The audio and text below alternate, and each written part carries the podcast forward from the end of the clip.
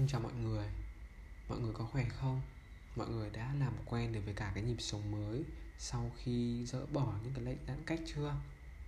Ngày hôm nay mình muốn mang tới một câu chuyện, Đó là vượt qua trầm cảm, Để chạm tới những cái người đang lạc lối trong cái hành trình của họ Lý do mà mình chọn chủ đề này cho tập postcard ngày hôm nay Thì như mọi người đã thấy, Trong suốt cái thời gian mà dịch bệnh kéo dài, Nó sẽ dẫn theo rất là nhiều những cái hệ lụy về mặt tâm lý và cái điều này cũng đã được TV báo đài đưa tin rất là nhiều.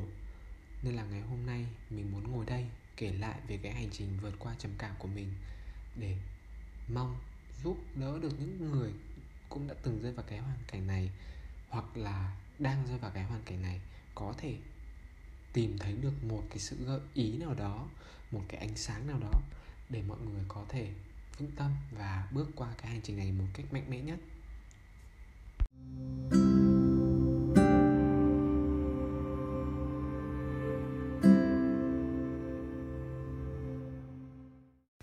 Trước đây thì mình có viết một cái bài viết về trầm cảm trên Facebook. Trong cái bài viết đó mình có chia sẻ là nếu như nỗi buồn chỉ là một cảm xúc, thì trầm cảm sẽ là một cái căn bệnh. Và khi mà bạn đang ý thức được rằng là mình có những cái dấu hiệu của cái bệnh trầm cảm á, thì mọi người đừng có sợ hãi mà hãy cố gắng tìm ra cái giải pháp phù hợp với bản thân để có thể vượt qua cái giai đoạn đó sớm nhất có thể. Vậy thì bây giờ mình sẽ chia nó làm hai cái nhánh nhánh thứ nhất đó là nếu như bạn tin tưởng vào khoa học, tin tưởng vào bác sĩ tâm lý, thì hãy tìm đến một cái cơ sở phòng khám nào đó uy tín và nghe theo chỉ dẫn của bác sĩ, kê đơn thuốc hoặc là thực hiện những cái bài tập nào đó, những cái phương pháp mà bác sĩ đưa ra để có thể cải thiện cái tình trạng này. Còn nếu như bạn đang rụt rè, không, chưa tin tưởng hoặc là vẫn đang lo ngại về cái bác sĩ tâm lý á tại vì mình thấy là ở Việt Nam mọi người đang thấy cái cụm từ bác sĩ tâm lý nghe có vẻ cái vấn đề nó hơi ghê gớm. Nhưng mà thật ra ở nước ngoài thì họ thấy rằng đây là một cái việc rất là bình thường. Một người bình thường đi khám bác sĩ tâm lý là chuyện bình thường, chứ không phải là như Việt Nam mọi người đang suy, có những cái suy nghĩ hơi lệch lạc một chút. Nhưng mà trong cái trường hợp mà bạn không muốn đến cái phòng khám thì hoàn toàn bạn có thể tự chữa lành cho chính bản thân mình và tự vượt qua được cái giai đoạn đó và cái postcard ngày hôm nay mình sẽ đi sâu vào cái vấn đề này. Đầu tiên thì tại sao mình lại rơi vào cái trạng thái trầm cảm? Các bạn có bao giờ tự đặt cái câu hỏi rằng là nguyên nhân vì sao mà mình rơi vào cái trạng thái này chưa? Thì có thể là tại cái thời điểm đó mọi người sẽ không biết rằng là nguyên nhân tại sao mà mình lại có những cái cảm xúc như thế này, hoặc là mọi người biết nhưng mà mọi người không cố gắng để làm rõ nó ra thì ok không sao cả. Nếu như mà mọi người không muốn đi sâu vào cái lý do cái nguồn gốc cái nguyên nhân của nó á, thì trong cái giai đoạn đầu này chúng ta có thể bẵng đi nó không cần phải tìm hiểu sâu xa rằng là tại sao mình lại rơi vào cái tình trạng như thế này. Nhưng mà khi mà bạn đã ý thức được rằng là mình đang có những cái dấu hiệu của bệnh trầm cảm thì hãy cố gắng để hạn chế tối đa những cái suy nghĩ về làm tổn thương cơ thể vật lý của bản thân. Và đây là những cái cách mà mình đã sử dụng, mà mình đã làm việc với bản thân mình trong suốt cái thời gian đó. Thì nó có thể là sẽ có những cái cách phù hợp với bạn và có thể là có những cái cách nó không phù hợp. Thì mọi người cố gắng nghe và chắt lọc xem là cái cách nào sẽ hiệu quả với cả bạn hơn. Thì đầu tiên mình muốn nói với mọi người rằng là cái việc trầm cảm nó diễn ra là bởi vì có những cái sự dồn nén ở trong cái khía cạnh cảm xúc của các bạn. Lâu dần lâu dần nó tích tụ lại và đến một cái thời điểm nó phải bùng phát ra. Và khi mà cái dịch bệnh nó diễn ra bạn không được giao tiếp với ai bạn không thể kể những cái câu chuyện mà mình đang khó khăn mình đang vừa mắt trong lòng với những cái người xung quanh ấy, thì bạn sẽ dễ dàng rơi vào cái tình trạng đó. Nhưng mà không sao cả đôi khi chúng ta cần phải vỡ ra để có thể là ngập tràn ánh sáng ở bên trong. Vậy thì cái cách mà mình làm trong cái quá trình đầu, mình sẽ chia cái hành trình của mình ra làm ba giai đoạn. Cái giai đoạn đầu tiên là cái giai đoạn mình nhận biết được là mình đang có những cái triệu chứng của bệnh trầm cảm. Cái giai đoạn thứ hai là cái giai đoạn ý thức được rồi và bắt đầu làm những cái biện pháp để xử lý trong cái tình trạng, cái cảm xúc của mình nó được chuyển hóa nhanh hơn. Và cái giai đoạn 3 là cảm thấy cơ thể mình đã phân chấn hơn. Và những cái lúc này, tùy vào mỗi cái giai đoạn, mình sẽ có cái biện pháp khác nhau cái giai đoạn đầu tiên, đó là cái giai đoạn mới chớm. Mình gọi nó là cái giai đoạn mới chớm tại vì đây là cái thời điểm mà mình vừa mới phát hiện ra là mình đang có những cái vấn đề về mặt cảm xúc. Trước đây thì mình không bao giờ mình nghĩ rằng là mình sẽ gặp những cái tình huống này trong cuộc sống đâu, tại vì mình khá là lạc quan và mình cũng khá là tâm lý với tất cả những cái điều nó diễn ra xung quanh á. Nên là mình nghĩ rằng là mình hoàn toàn có thể tự tin, mình lạc quan, mình vượt qua được những cái vấn đề đó nhưng mà khi mà nó diễn ra rồi thì mình thật sự là mình bị sốc. Tại vì mình không nghĩ rằng mình lại bị rơi vào cái tình trạng trầm cảm. Nhưng cái căn bệnh này nó không trừ một ai ra hết, kể cả người lớn, người già và đặc biệt là phụ nữ sau sinh, thì sẽ dễ gặp cái tình trạng này hơn rất là nhiều.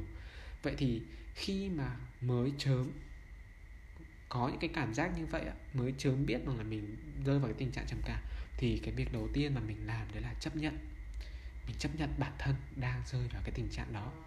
Mình chấp nhận rằng là cơ thể mình đang yếu ớt và cảm xúc của mình đang lên xuống thất thường. Tùy vào mỗi cái người sẽ có những cái triệu chứng khác nhau. Ví dụ như chính bản thân mình là một ngày mình sẽ có rất là nhiều những cái cái năng lượng, cái cảm xúc. Buổi sáng có thể là mình ngập tràn những cái sự hứng khởi, những cái ý tưởng cho cái dự án, công việc nhưng mà đến một buổi chiều buổi tối, đôi khi mà mình bắt gặp một cái gì đấy thì mình sẽ ngay lập tức rơi vào một cái trạng thái là trầm cảm. Mình cảm thấy cái giai đoạn này thực sự là không lối thoát. Nhưng mà sau khi mình ý thức được rằng là mình phải chấp nhận nó, chấp nhận rằng là mình đang buồn, mình đang rơi vào cái trạng thái này và chấp nhận rằng là bản thân mình không hoàn hảo.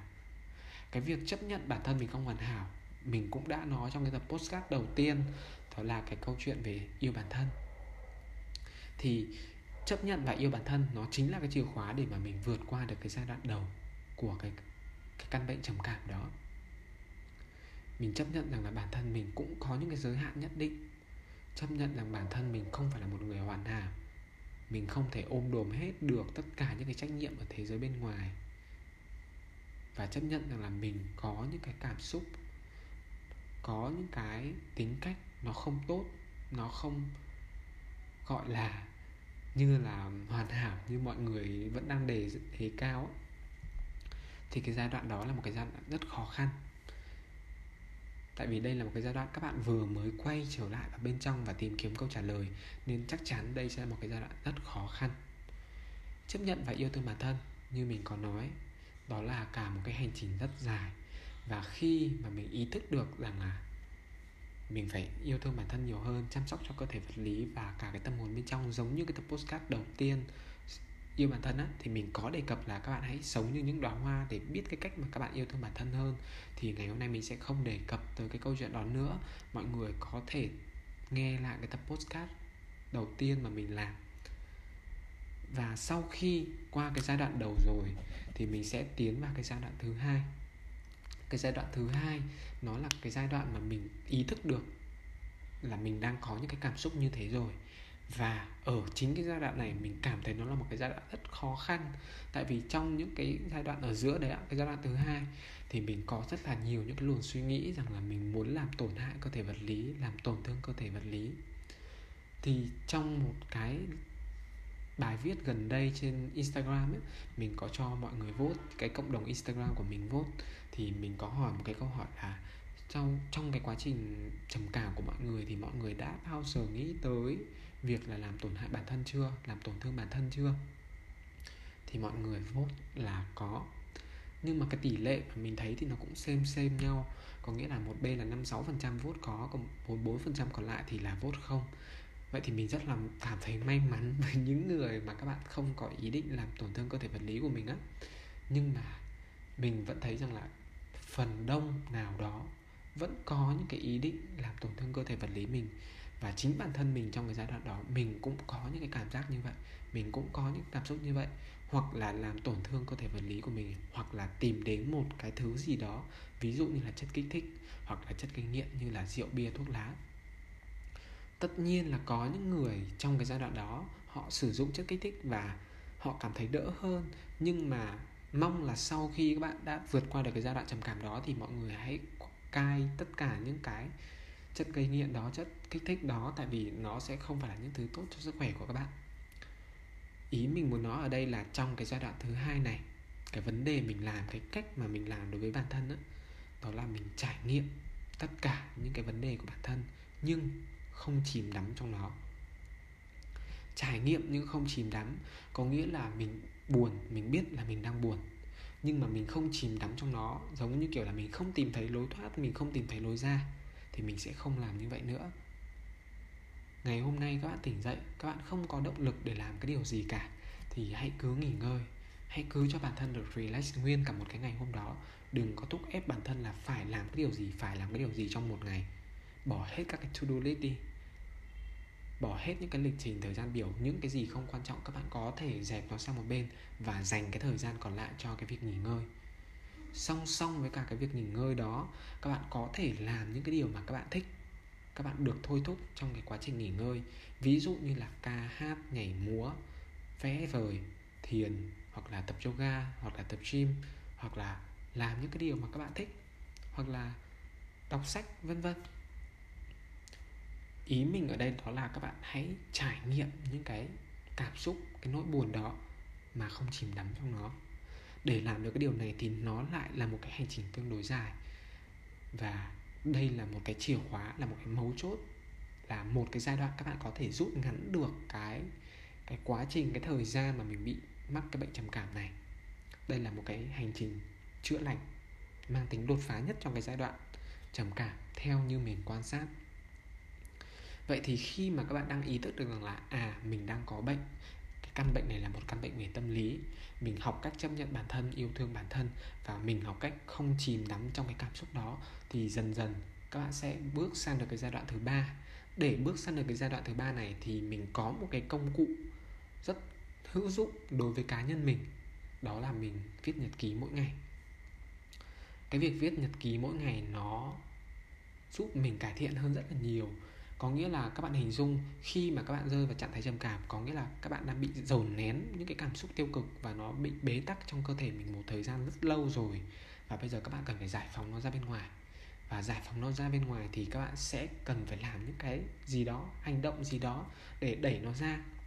Thì cái cách mà mình cảm thấy mình rất là hữu dụng và nó phù hợp với bản thân mình đó là mình viết. Mình viết rất là nhiều. Cái ngày đầu tiên mình viết, mình chỉ đơn giản viết những cái câu như là hôm nay tôi cảm thấy cơ thể ra sao? Hôm nay tôi muốn làm điều gì? Hôm nay tôi muốn có những cái cảm xúc như thế nào? Vân vân. Thậm chí trong suốt cái thời gian đó, có những cái ngày mình không viết một cái gì cả. Mình chỉ chạy đến cái mức đó. Và cũng có những cái thời điểm mình phán xét bản thân rằng là tại sao mình lại chỉ chạy đến cái mức như thế này. Nhưng mà sau khi mà mình biết rằng là cái việc nghỉ ngơi nó cực kỳ quan trọng như thế, thì mình không còn phán xét hay là thúc ép bản thân phải làm bất cứ điều gì trong giai đoạn này nữa nghỉ ngơi không có nghĩa là bạn hết đam mê. Nghỉ ngơi không có nghĩa là bạn muốn buông bỏ, muốn từ bỏ cái điều mà bạn đang theo đuổi. Nghỉ ngơi chỉ đơn giản là một cái quá trình, hành trình mà các bạn nhìn nhận lại những cái điều mà mình đã qua và tán dương những cái điều đó. Dù là một cái sự kiện nhỏ hay là một cái thành tựu to lớn nào đó mà các bạn đạt được trong cái quá khứ bây giờ là cái thời điểm các bạn hân hoan với những cái điều đó. Hãy nhìn xem là mình đã làm được cái điều gì. Và chính là nhờ cái việc viết nhật ký này thì mình có thể theo dõi được cái hành trình của mình từ những cái giai đoạn đầu của cái thời gian bị trầm cảm đến cái giai đoạn sau sau đó, thì mình thấy rằng là mình đang thay đổi rất là nhiều. Cơ thể mình đang khá hơn và cái năng lượng, cái cảm xúc của mình trong mỗi ngày nó cũng dần dần ổn định hơn rất là nhiều. Và đến cái giai đoạn cuối, đó là cái giai đoạn mà mình đã có những cái sự phân chấn và cái sự ổn định trở lại rồi, thì cái lúc này chính là cái thời điểm mà các bạn cần phải áp thêm cả những cái sự kỷ luật ở đây. Có nghĩa là kết hợp một cái sự kỷ luật và cái sự nuôi dưỡng. Mình lấy một cái ví dụ như sau. Đó là hôm nay các bạn không muốn làm cái điều gì thì ok, hãy cứ nghỉ ngơi, chả cần phải làm gì cả trong một cái ngày. Một cái ngày dài như thế, không cần phải làm gì nhưng mà khi mà các bạn đã cảm thấy rằng là cơ thể mình phấn chấn hơn rồi, thì có thể là hãy thay một cái bộ quần áo đi ra ngoài đường, chơi bời với bạn bè, hoặc là đi làm những cái điều gì đó, làm tiếp tục với cả cái công việc của mình chẳng hạn. Có nghĩa là các bạn hãy, bây giờ cái lúc này là cái lúc mà các bạn có thể đưa một vài cái task mà mình cần phải làm trong một ngày vào cái lịch trình làm việc của mọi người. Thì khi mà các bạn đưa cả cái sự kỷ luật vào trong cái giai đoạn thứ ba này á, thì nó sẽ dần dần trở nên hài hòa hơn cân bằng hơn và nó sẽ yên ờ, và nó sẽ rút ngắn được cái khoảng thời gian mà các bạn bị trầm cảm. Đó đấy là cái quá trình và hành trình mà mình đã vượt qua cái căn bệnh trầm cảm đó. Và sau cùng một cái điều mà mình rất muốn nói với tất cả mọi người ấy, đó là cái thành quả của cái việc chữa lành những cái tổn thương giải phóng những cái sự tồn động ứ động trong cái cơ thể. Và khi kết thúc cái căn bệnh trầm cảm này mọi người sẽ thấy cái cuộc sống nó ý nghĩa hơn rất là nhiều. Các bạn sẽ học được cái cách yêu thương bản thân là cái đầu tiên mà mình chắc chắn là các bạn sẽ học được. Trân trọng bản thân, cái giá trị của bản thân là gì? Và bây giờ các bạn sẽ biết cách làm thế nào để yêu thân bản thân mình trước. Và sau khi yêu được bản thân mình rồi, các bạn sẽ có những cái lòng trắc ẩn đối với cả những cái người xung quanh, từ gia đình đến cộng đồng. Và lúc này các bạn sẽ là một cái người mà cộng đồng đang cần, cái xã hội ngoài kia đang cần, có nghĩa là một người luôn có một cái trái tim ấm nóng, luôn đối xử với mọi người xung quanh một cái cách dịu dàng, không dùng những cái sự khó khăn, không dùng những cái sự bực nhọc của mình để đối xử với người khác nữa. Thì đây là một cái thành tựu, cái thành quả mà mình cảm thấy là tất cả những cái người mà đã vượt qua cái giai đoạn trầm cảm ấy, họ đều có một cái mấu chốt chung đó là như vậy họ đều có thêm những cái lòng chắc ẩn hơn với cả cái thế giới xung quanh. Vậy thì nếu như mà mọi người có biết tới Nhật Bản á, các bạn có nhớ về cái ly mà khi mà nó bị vỡ ra rồi thì người ta ghép lại nó bằng những cái cái lớp sắt vàng không? Mình không nhớ cái tên gọi của nó là gì nữa. Tại vì mình làm cái tập postcard này hoàn toàn là không viết script, mình chỉ viết ra những cái điều mà mình muốn nói thôi và mình diễn đạt theo cái lối diễn đạt, cái cảm xúc của mình tại cái thời điểm đó. Nên có thể trong cái tập postcard này hoặc các cái tập postcard trước, mọi người nghe sẽ cảm thấy là nhiều chỗ mình bị vấp, nhiều chỗ mình bị bí từ. Nhưng mà cái việc viết script nó có thể là chưa phù hợp với mình hoặc là không phù hợp với mình. Tại vì có những cái tập mình viết script á, mình phải thu đi thu lại rất là nhiều, dành hơn 2 tiếng 2 tiếng rưỡi để thu và edit một cái tập á. Nên là mình quyết định là mình không viết script. Ok, quay trở lại với cả cái chủ đề ngày hôm nay. Thì mình muốn nói rằng là hãy cố gắng tin tưởng vào bản thân mình. Sau cái khoảng thời gian đó, ánh sáng sẽ trở lại với mọi người. Ánh sáng sẽ ngập tràn từ bên trong chữa lành những cái tổn thương sâu gốc rồi và giải phóng những cái nguồn năng lượng không còn phù hợp với bản thân nữa rồi, thì bây giờ cái cơ thể của bạn, cái tâm trí, cái sức khỏe cảm xúc, cái sức khỏe tâm lý của mọi người nó rất là tuyệt vời. Nó sẽ ngập tràn những cái nguồn ánh sáng, giàu tình yêu thương hơn, giàu lòng chắc ẩn hơn. Và chắc chắn là lúc này bạn sẽ trở thành một cái người mà cộng đồng ngoài kia đang rất là cần, xã hội ngoài kia đang rất là cần đó là tất cả những cái điều mà mình muốn nhắn nhủ với mọi người đang trong cái quá trình vượt qua căn bệnh trầm cảm này, hoặc là đã vượt qua nó, cùng lắng nghe để có thể chiêm nghiệm xem là có những cái điểm chung gì với cả cái hành trình của mình hay không. Rất vui vì mọi người đã dành thời gian để nghe cái tập postcard của mình ngày hôm nay. Cảm ơn mọi người rất là nhiều và chúc mọi người sẽ có một cái cuộc sống bình yên, hạnh phúc như mọi người đang mong đợi cảm ơn mọi người đã lắng nghe và hẹn gặp lại trong những tập podcast tiếp theo.